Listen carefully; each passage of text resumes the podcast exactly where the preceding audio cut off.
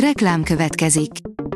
Ezt a műsort a Vodafone Podcast Pioneers sokszínű tartalmakat népszerűsítő programja támogatta, mely segít abban, hogy hosszabb távon és fenntarthatóan működjünk, és minél több emberhez érjenek el azon értékek, amikben hiszünk. Reklám hangzott el.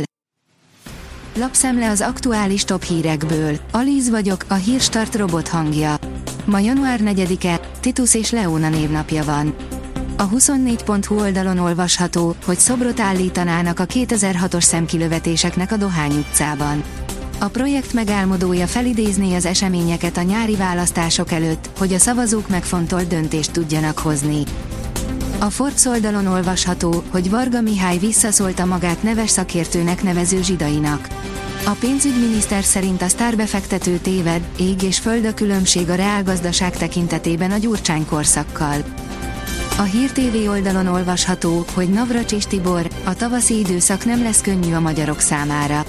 A tavaszi időszak nem lesz könnyű a magyarok számára, ezt mondta a területfejlesztési miniszter a június 9-ére kiírt európai parlamenti választásokkal kapcsolatban. Navracsis Tibor szerint fel kell készülni arra, hogy hazánk kampánytéma lesz pró és kontra. Alakul egy nagy csörte a kormányon belül arról, hogy elengedjék-e a költségvetési gyeplőt. Nagy Márton szerint azok az országok versenyképesek, akik lazítással válaszolnak a gazdasági növekedés összeomlására. Varga Mihály viszont maradna a szigornál, írja a 444.hu. Pendje élen táncolnak a vágóhidak és a húsfeldolgozók, írja az Agroinform. Robbanásszerűen növekvő költségek és a csökkenő kereslet mellett küzdenek a fennmaradásért. Jönnek már az EU-s pénzek, de a nagyja még hátra van.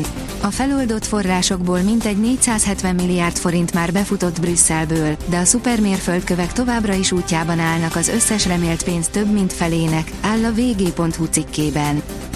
Egymást ölik Alendolon gyermekei az örökségért. A francia filmcsillag legidősebb fia feljelentést tett a nővére ellen, és gondnokság alá vétetné az apjukat, írja a magyar hírlap. Három token 5 dollár alatt, amely komoly hozamot hozhat 2024-ben, írja a Bitcoin bázis. A kriptopiac nagy durranással indította a 2024-es évet. Kutyafelügyelők járják Bécs utcáit. Kutyafelügyelők járják Bécs utcáit januártól, hogy elősegítsék a kutyások és nem kutyások békés egymás mellett élését. A kutyafelügyelők tanácsot adnak, ellenőrzik a szabályok betartását, és szükség esetén bírságolhatnak is, áll a Magyar Mezőgazdaság cikkében. Háború indult a magyar benzinkutak között, írja a vezes. A jövedéki adó januári emelése kacifántos helyzetet teremtett az üzemanyagok piacán. Drágultak is meg nem is, de hol a különbözet? Új csatorna került be a Digi kínálatába. Frissítette csatorna portfólióját a Digi, így az előfizetők már a Filmánia kínálatát is elérhetik otthonukban. Több örökzöld is látható lesz, áll a média egy cikkében. A büntető.com oldalon olvasható, hogy MVAP és a többiek, hat klasszis, akinek nyáron lejár a szerződése. A Bosman szabály 1995-ös életbelépése óta nem csak a nyári időszak érdekes az átigazolások szempontjából, hanem a január is. A legtöbb labdarúgó kontraktusa ugyanis június 30-ig szól és 6 hónappal azok lejárta előtt már mindenféle kötelezettség nélkül előszerződést köthetnek más klubokkal. Milák Kristóf fizetéséről felháborodva beszélt klubja ügyvezető elnöke. Gergely István, vízben még nem volt, de szárazföldi edzésekre, gyógytornára jár, áll a Magyar Nemzet cikkében. Kemény fagy a jövő héten, mínusz 12 fok is lehet, írja a kiderül.